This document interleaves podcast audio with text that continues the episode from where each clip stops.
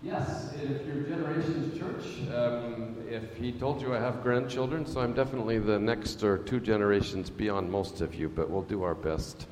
AIM is much older than I am. AIM is 125 years old. It's entirely focused on Africa and African peoples. We have about 700 members.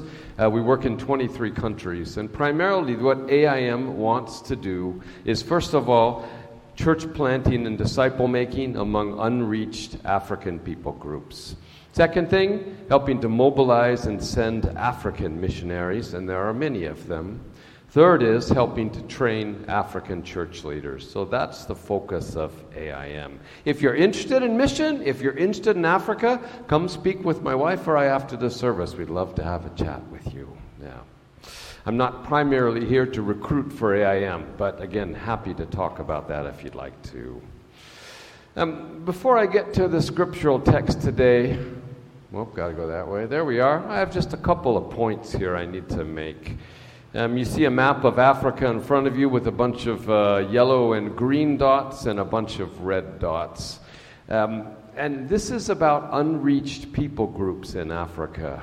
So, first and foremost, let's think about what an unreached people group is. Okay, people group, we usually think about an ethnic or linguistic people group. So, white Americans is presumably a people group. It may be the Chinese Americans is another people group. Okay, you with me? Cherokee Americans is another people group. Okay.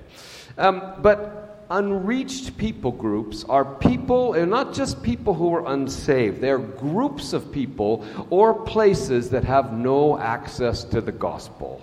That's an unreached people group. An ethnic group where most people have minimal or no access to the gospel, and the church that exists, if it exists at all, is lacking in size or resources or maturity to reach their own people. So a church that, a people group that is majority Muslim but has a minority of Christians, a strong church, we don't call that an unreached people group because the church has the means by the Holy Spirit to reach their own people, okay? But unreached people groups, the church is so small, generally considered to be about less than 2% of the population. They don't have the means to reach their own people. And those are the kind of people then we want to send cross-cultural missionaries to that unreached people group. Okay. Another definition, people living and dying without ever having the opportunity to know Jesus Christ. That's an unreached people group. Now, if you look at this map, the red dots are unreached and the green dots are reached people groups, okay? And mission has been a huge success in Central and Southern and Eastern Africa. And that's all that green. Those are places the gospel that has penetrated. People groups that are no longer unreached. There's a substantial church. And in every sub-Saharan African country, there are huge and vibrant churches that put our own churches to shame. Okay, there are millions and millions and millions and hundreds of millions of Christians in Africa. It's been one of the great success stories, glory to God, of mission in the 20th and 21st century. Okay, but the work isn't finished because you have all those red dots and those are the unreached people groups. Okay, and you can see they're concentrated. North Africa, West Africa, and that band across the middle called the Sahel, and a little bit down the east coast, okay? If you know anything about the geography and the peoples of Africa, those are almost all Muslim people groups, okay? Almost all of the green dots are traditional African religion or animist people groups. The red dots are Muslim people groups, okay? There are about 1,000 African unreached people groups that are about 350 million people still with no access to the gospel. So there's been wonderful progress of the gospel in Africa. Of course, not just through AIM, through many organizations and many churches, but the work is far from finished. Yeah. Okay, second point. Just think about mission for a minute. I often make a distinction when I talk between mission and evangelism. Mission being cross-cultural and usually international, evangelism being local and usually among people of your own people group, sharing the gospel with your own people. Okay? Both are valuable kingdom work, and we don't have to set one against another and say one is more important. But they're usually distinct. You can usually divide them. You share the gospel with your neighbor, that's evangelism. You go down to Guatemala and share it with a people group that you don't know their language, that's mission. Okay. But in this context, Southern California, for example, you live in a multicultural society, and you have unreached people groups, members of those groups living among you. You have Muslim people groups among you. You have Hindu people groups among you. And so it gets all mixed up in an urban North American context. And so it's hard to tell what is mission and what is evangelism. The mission field, we think, is overseas, but the mission field is also here. Now, that's only a problem for me because I like to put things in nice boxes and divide them up. But it's not a problem for the Lord because He knows exactly what He's doing, whether that fits into my compartments or not. Missions and local evangelism work together and they complement each other. And a church that is strong in local evangelism will usually be strong in missions as well, and vice versa. If you have a heart to reach your own community, you'll probably have a heart to reach Africa as well. Okay. On to the scripture. My key text today, though I'll just quote it once, is John 15:17. Go on. John 15:17, Jesus answered them, "My Father is working until now, and I am working. My Father is working, I am working." Okay? So the question I want to ask is, well, we know the Lord is at work, even until now. What is He doing? What is this work the Lord is doing, including on the Sabbath day of the context Jesus was asked this question? Well, He's doing a whole bunch of things, and I can't give you a comprehensive list. That would take days probably, but I'm going to focus on 5 things that the Lord is doing, particularly with regard to mission. Okay. Now, what I'll do, I'll quote a scripture. There's 5 of them. I'll talk about what is the work the Lord is doing. What is an encouragement that we have from this work? What is our response to that work? And then I'll tell a little story, something that connects to that work. So let's go right on. Matthew 16:18, you know this verse. "I tell you, you are Peter, and on this rock I will build my church, and the gates of hell shall not prevail against it." I'm going to stop here and pray before I get into this scripture. Father, we are thankful for this opportunity. I'm thankful for what you're doing. We're thankful that you are working to this day. Help me, please, Lord, with humility and grace to encourage and challenge my brothers and sisters and to lift up the name of Jesus Christ in all I do and say.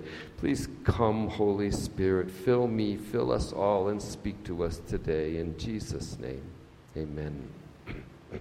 You are Peter. On this rock I'll build my church. The gates of hell will not prevail against it. Don't get lost in the Peter part. We like to have big discussions about that. The important part here today that I want to talk about is who is building the church. And it's very clear that Jesus Christ is building His church. That's the work. The work, He's building His church. From Acts chapter 2, the birthday of the new church on the day of Pentecost, until Matthew 24:14. You know what that is? "This gospel of the kingdom will be proclaimed throughout the whole world as a testimony to all nations, and then the end will come." Okay, so from Acts 2 to Matthew 24:14, the Lord Himself is building His church. Now, need to make the point, people build buildings and people organize congregations. Christ is the one that builds the true church. Okay, what's the encouragement for us? Well, that the church will be built, and the gates of hell will not prevail against the church. What are these gates? These gates, the gates defend.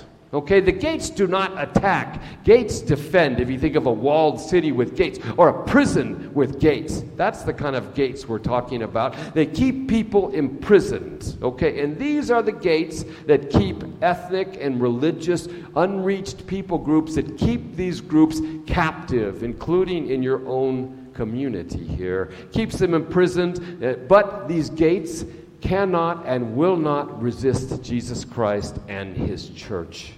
So let us pray and trust that the gates of all the communities around us and around the world will not prevail, but will open up to the Master, Jesus Christ. The gates of hell will not prevail. What is our response to that? Simply this, that we work with him. If you look at 1 Corinthians 3, you know that it is Jesus who builds his church, but of course he uses human beings, men and women, boys and girls, to do that. If we serve according to his word, his will, his power. He builds his church. He uses human beings to do that. Well,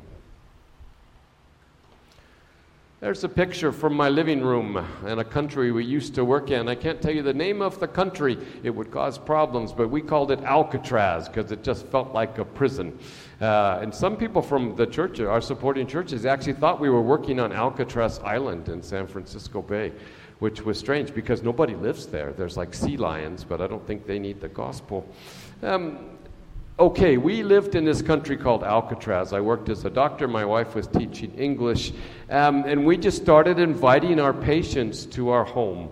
One day we invited a bunch of women who I knew, who I was seeing on a regular basis. We said, you can come to our house. You can bring your mom. You can bring your oldest daughter if you want. We're going to show you the Jesus film in your own language. I'll try not to say the language, but I'll probably slip up. We'll show it in your own language, and we'll have a nice meal. Do you want to come? Well, they came, and they watched the Jesus film. They loved it. They loved the food. They said, can we come back next week? Okay, you can come back next week. Well, they came back next week, and they came back every Friday for 2 years. And the group grew. Some local Christian ladies came and helped teach. There were women who came to faith in that group. It was wonderful. Every Friday, meeting together and just teaching the scripture and the local language to these needy women in this unreached country. People were watching us, unfortunately. The police were watching us. They investigated us. And one day I got a call from the police department, was ordered to appear. And to make a long story short, they told me you have 3 days and then you're out of here. So we packed up our bags and we left. We had no choice. Others continued the work, and the Lord continued his ministry among these women. I was bothered. I thought maybe we've been unwise, maybe we've been too bold, maybe we've been too open sharing the gospel, maybe we should have been more careful. But one of my missionary friends came to me and said, never regret sharing the gospel with anybody. And that was a good word, never regret sharing the gospel with anybody. So, the Lord is building his church, including among needy women like these. We are confident. We're confident that he is still doing it. Second text, John 10:16. I have other sheep that are not of this fold. I must bring them also, and they will listen to my voice. So there will be one flock and one shepherd. Now, this is the founding verse of the mission that I work for, Africa Inland Mission. Our founder, a man named Peter Cameron Scott, in the late 1800s was in Westminster Abbey in London. Okay, if you ever go to London, it's worth going to Westminster Abbey. All the British heroes are buried there. Okay, and you find the grave of a man named David Livingstone, who was a famous missionary in southern and eastern Africa. It's only a few steps away from Charles Darwin's grave, so it's a bit odd, but there it is. There's Livingstone's grave, and this verse is on Livingstone's grave.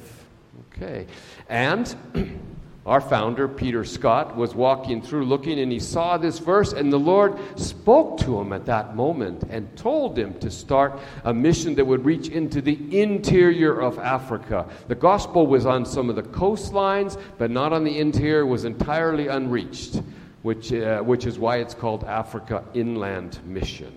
Okay, so this is our founding verse.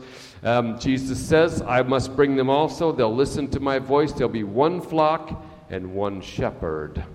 Now, who are these sheep that Jesus was talking about? Well, they're people without access to the gospel. In Jesus' time, it would have been all Gentiles because Jesus was only speaking to Jewish people in general, and the kingdom of God was only there among Jewish people. But Jesus was saying other sheep. He was referring to those Gentile, non-Jewish people who needed to hear the good news. And today we call them unreached people groups. Again, people in places where there is no gospel, whether that's in Africa, whether that's in Asia, whether that's in Southern California. Yeah. So what's the work? Calling the lost sheep and bringing the lost sheep into Jesus' sheepfold. That's what Jesus is doing, okay, today. The encouragement, well, if you noticed in the verse, the encouragement is that they will listen. He says, I must bring them also, and they will listen to my voice. There will be one flock and one shepherd. He's not saying, go and do this, and hopefully you'll win some lost sheep. No, he's saying they will listen. They will come into the sheepfold. There'll be one flock, one shepherd. Excuse me. Okay, that's the encouragement. They will listen. Even those unreached people group sheep, even those mainland Chinese sheep, even those of other religious communities, and those American materialistic secular sheep, and those hard resistant sheep. I'm looking at these young people. Your high schools are full of these resistant sheep, and yet they will listen to the gospel. That's what Jesus says. They will hear, they will respond to the voice of the Master. This is not about us, and it's not about them. It's about Jesus Christ and His voice. The response is obvious, that we share the gospel. We preach the gospel, we share the gospel, we live the gospel. How does Jesus call people? He says He is the one doing the calling. How does He do it? Well, the answer is obvious. He does it through human beings. He prepares hearts through the Holy Spirit, but He speaks through us. Yeah, the Lord could preach the gospel directly from heaven. He doesn't do it. The Lord could send angels to preach the gospel. He doesn't do it. I met a man in Ethiopia once, a prominent Christian leader, and he told us his testimony. He said, my father was a witch doctor. Okay, we were not believers in Jesus at all. And one day, an angel came to my house. Okay, that was pretty good. I don't know how he knew it was an angel. Maybe the wings or something. I'm not sure. But an angel came to his house, and the angel told his father, tomorrow a man is coming with a message. Believe what the man says. And then the angel left. Okay?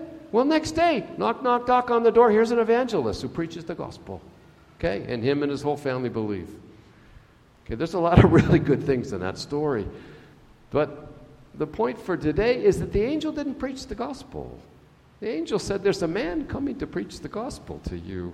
Why is that? The Lord has given the task of sharing the gospel to us, to men and women, boys and girls, human beings. It's His work, but we are His mouth. I was working in a place called Comoro Islands with my family. That was where we started out, near Madagascar. And I have a very good friend. I can't put his picture up there because I didn't want to put it on the internet. But we'll call him Ali for today. Ali was a nurse at the hospital that I was working at. And he came to me fairly early on, and he wanted to get to know me and his wife, and they came to our house. And then one day he just said, will you teach me your book? He was a Muslim, of course. I said, sure. So we started every week we would get together.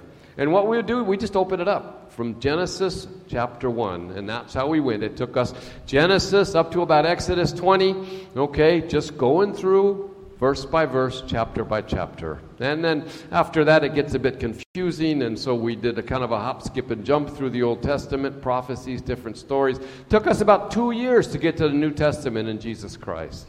Okay? Now, the good thing about using that method is by the time you get to the New Testament, they are ready. I've never had anybody who's gone through that extensive Old Testament study say, oh no, Jesus is not the Son of God like all Muslims say. Jesus did not die on a cross like all Muslims say. No, because they've been prepared for that in the Old Testament and all the pictures of Jesus and the prophecies about Jesus. And they've come to respect the Word of God and see its power. They're ready for Jesus by the time they get to the New Testament. Somewhere along there, Ali came to Christ. He was saved. Ali's wife believed as well. They shared the gospel with their children. And 25 years later, they continued to share the gospel with their friends and family in a fairly difficult Muslim environment. Every Sunday, I have a Bible study with Ali on the phone. It's great. We were talking about Daniel chapter 10 today. Amazing, wonderful chapter. Talk with a Muslim, an ex-Muslim, in Comoro Islands, sitting there talking about Daniel chapter 10 on Facebook Messenger. Wonderful. And that goes on to today. What's the point? That was a lost sheep that the Lord called and the Lord brought into his sheepfold. He continues to do exactly that. Third verse, Acts chapter 18, verse 9. Sorry, we'll skip. Whoop, went the wrong way. There we are. The Lord said to Paul one night in a vision, do not be afraid, but go on speaking and do not be silent, for I am with you. No one will attack you to harm you, for I have many in this city who are my people. Okay? Paul has a dream. He's new in Corinth, presumably. He's come from Philippi. He's in Corinth now. He has a dream. Don't be afraid. Now, was Paul ever afraid? Paul, of all people, did Paul need to hear that message? Well, obviously he did. We tend to think of Paul being as bold as a lion, and I think he was. But Paul had come off a very difficult experience in Philippi. You recall, he'd been beaten. He'd been thrown in jail. Yeah, there's a great story, but that wasn't that easy. And Paul faced opposition right from the beginning in Corinth and would face more opposition later on. And Paul needed that encouragement at that stage in his ministry. The Lord says, don't be afraid. Go on speaking. Do not be silent. I'm with you. No one will harm you. Okay, that's good encouragement for Paul. But then this last verse, I have many in this city who are my people. What's the work the Lord is doing? I'm working to this day. My Father is working. The work is He is reserving people for Himself. In the cities of the world. Probably in every single city of the world, He has people that He says, these are my people. Now, some of them are in the kingdom, some of them know they are His people, and a lot of them don't. A lot of them don't know. They don't believe in Jesus, but Jesus says, these are my people. I've reserved them for myself. And He says, Paul, speak, because I have many of these people in this city of Corinth. Again, some are in the kingdom, some are not. Presumably, in this context in Corinth, most of them were not yet in the kingdom. And that's what that's the encouragement Paul needs to go on with his ministry.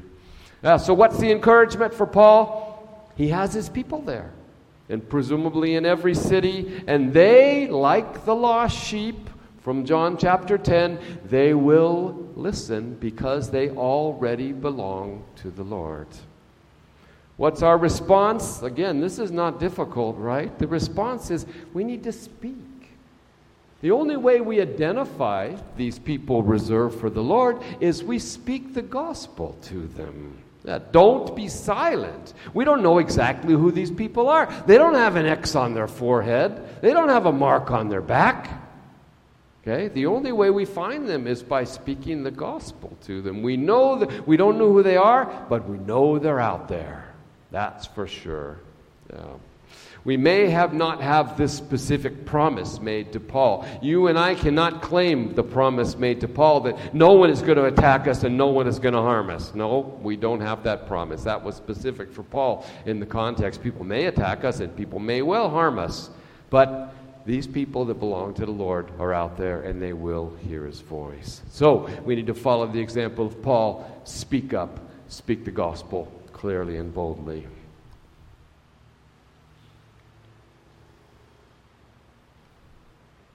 Oh, missed a picture there. No, okay, I guess I took a picture out. Anyway, there we are. We worked in the country of Djibouti. Yeah. Who knows where Djibouti is? Come on, one hand. Yeah, okay.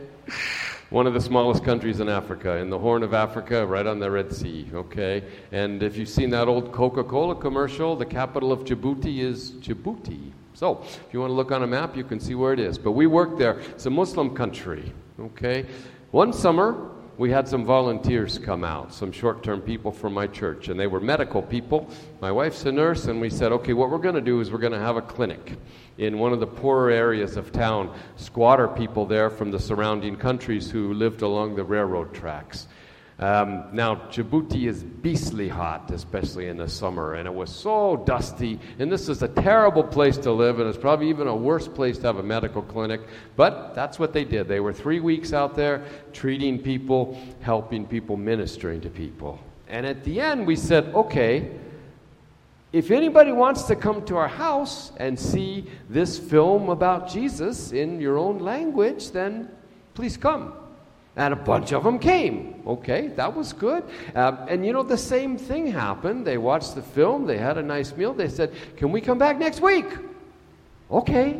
So they came back and they watched it again. And then I didn't speak much of the local language at the time, but we had a local, there was another missionary who spoke language pretty well. She started coming over. And next thing you know, every week we got 30 local women and 20 kids over there hearing the gospel out on our courtyard. Okay, and that went on for 2 or 3 years again. There was a woman on our team who wanted to have a children's ministry. She was funny. She said, I want to have, she had her flannelgram. Oh, you young people, you don't know what that is, right? That was an old Sunday school thing. She had one of these old things, pictures, stick pictures up there, and she wanted to have children's ministry. We said, no, you can't have children's ministry. This is a Muslim country. You have a children's ministry, next thing you'll have a prison ministry, because that's where you're going to go. Muslims don't take well to these kind of things. But next thing you know, here's all these kids at our house, and she gets out her flannelgram and doing, okay, great, the Lord gave that to her. But this went on for years. There were potential trouble. People would say the police are going to come, they're going to arrest you, this and that. We'd kind of lie low for a couple weeks, and then we'd start up again, and nothing ever happened. Okay, we kept going. Toward the end of our time in Djibouti, there were 9 women of that group who we thought, these women are ready to be baptized. And we asked them if they wanted to be baptized. They said yes. Okay, so one night we went off to the beach, very bold, very courageous, in the middle of the night, snuck down to the beach. If you think baptism always has to be a public thing, well, you might rethink that if you're in a Muslim country. So we snuck down to the beach, and we did a baptism, and I told these women, I said, please bring a change of clothes, because, you know, you'll come back to our house afterwards, and you want to be wearing your wet clothes. They wear these long kind of dresses. So we had a wonderful baptism time. And they went off behind my truck, and they changed clothes, all these women. Okay, and then I saw them running back toward the ocean. And I thought, what are they doing? And they took their old clothes that they got baptized in, and they threw them into the ocean. And then they came back to the truck. I said, what are you doing? They said, we're clean now. Our lives are new. We don't need those dirty old clothes. That was really something. We didn't teach them that. They created their own little ritual that demonstrated that they really got it. The Holy Spirit taught them that. Well, they got it. Why? Because they were people that the Lord had said, these are my people. He had reserved them for himself, just needed some people to come along and share the gospel with them. So the Lord does that. He does it in Djibouti. He does it in your own communities. Next verse. We are missing several verses. Okay. Well, don't have the next verse, so I'll just quote it. Okay, we're at the end of the PowerPoint. If you guys could flip it back a couple slides anyway. I'll read this. This is Acts 17. But it didn't get on the PowerPoint. Verses 26 through 28. This is Paul preaching on Mars Hill. Okay. He made from one man every nation of mankind to live on the face of the earth, having determined allotted periods and the boundaries of their dwelling place, that they should seek God and perhaps feel their way toward him and find him. Yet he's not actually far from each one of us. Okay, I'll read that again. He made from one man every nation of mankind to live on all the face of the earth, having determined, listen, allotted periods and boundaries of their dwelling place, that they should seek God and perhaps find their way toward him. Though he's not far from each one of us. What is Paul saying here? He's saying God has determined the times and places where different peoples are going to live. Now, think through the implications of that God has determined the times and places where peoples are going to live. So what's the work? God is moving people around the world. Why? To bring them close to himself, to bring them to places where they will hear the gospel. Okay? That's what Paul says. They should seek God and perhaps feel their way toward him. That's why God is moving people around the world. Okay.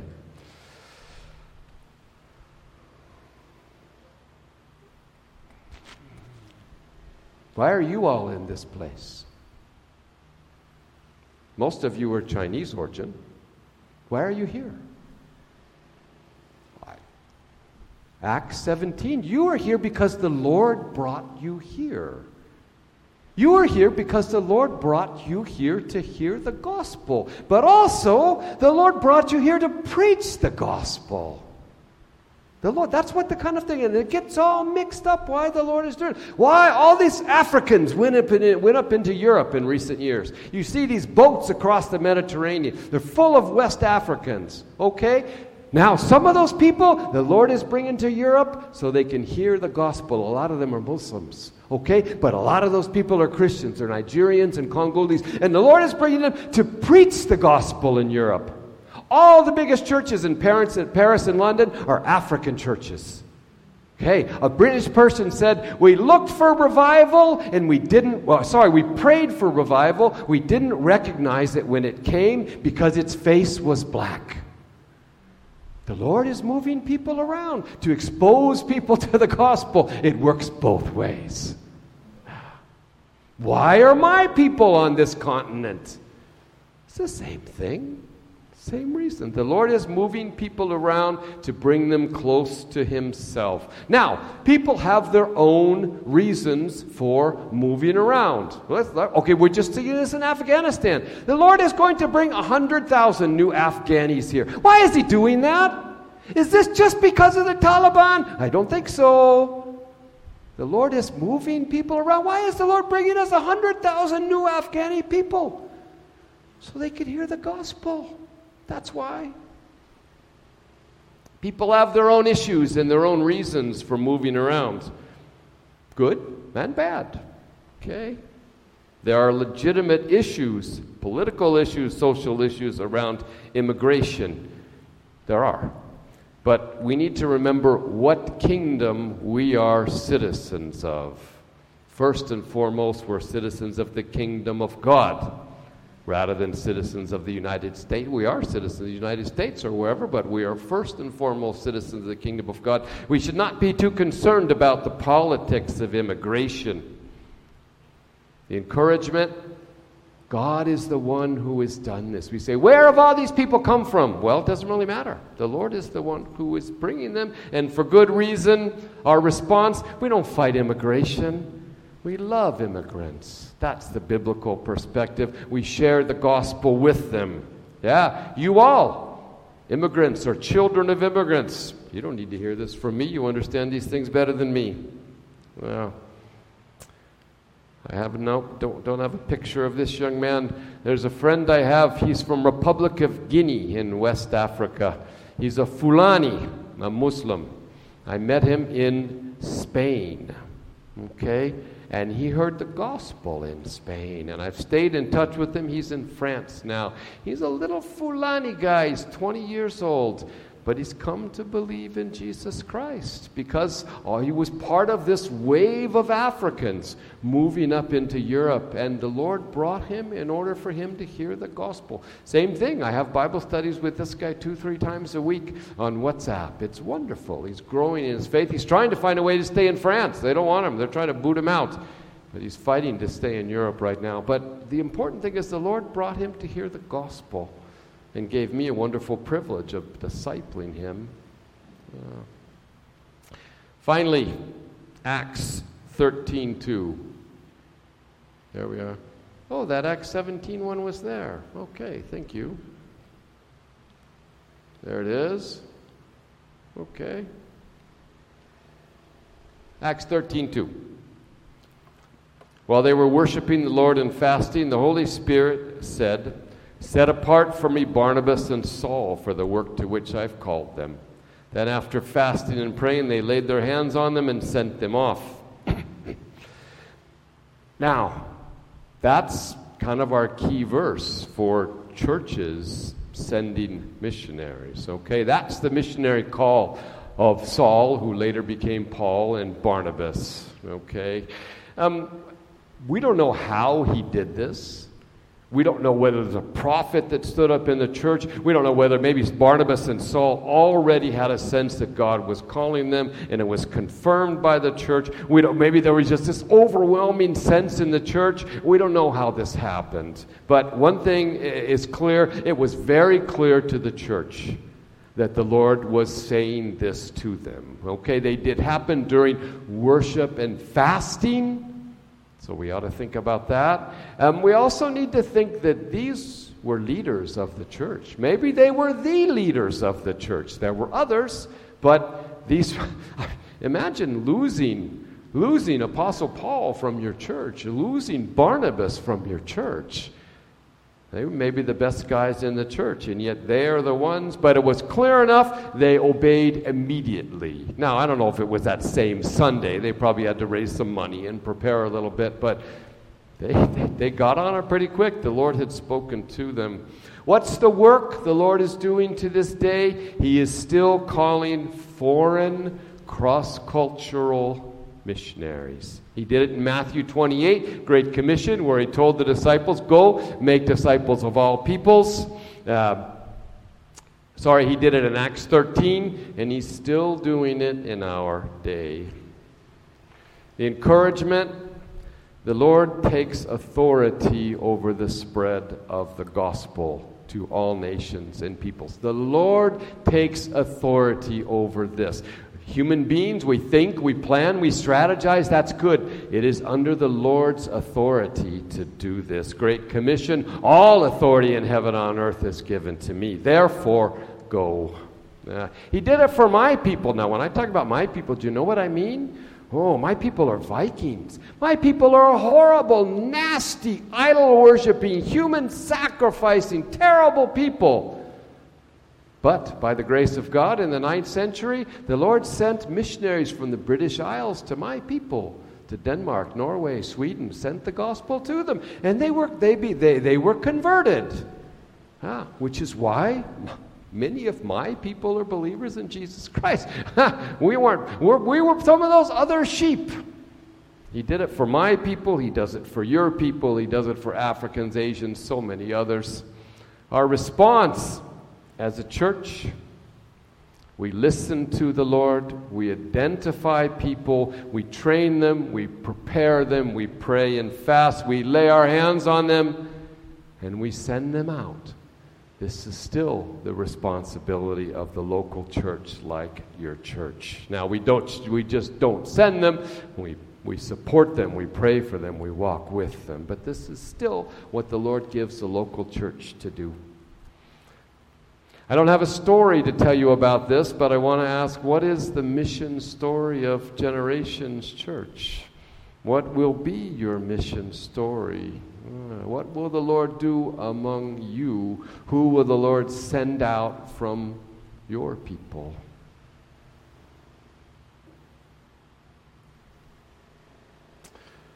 Last bit.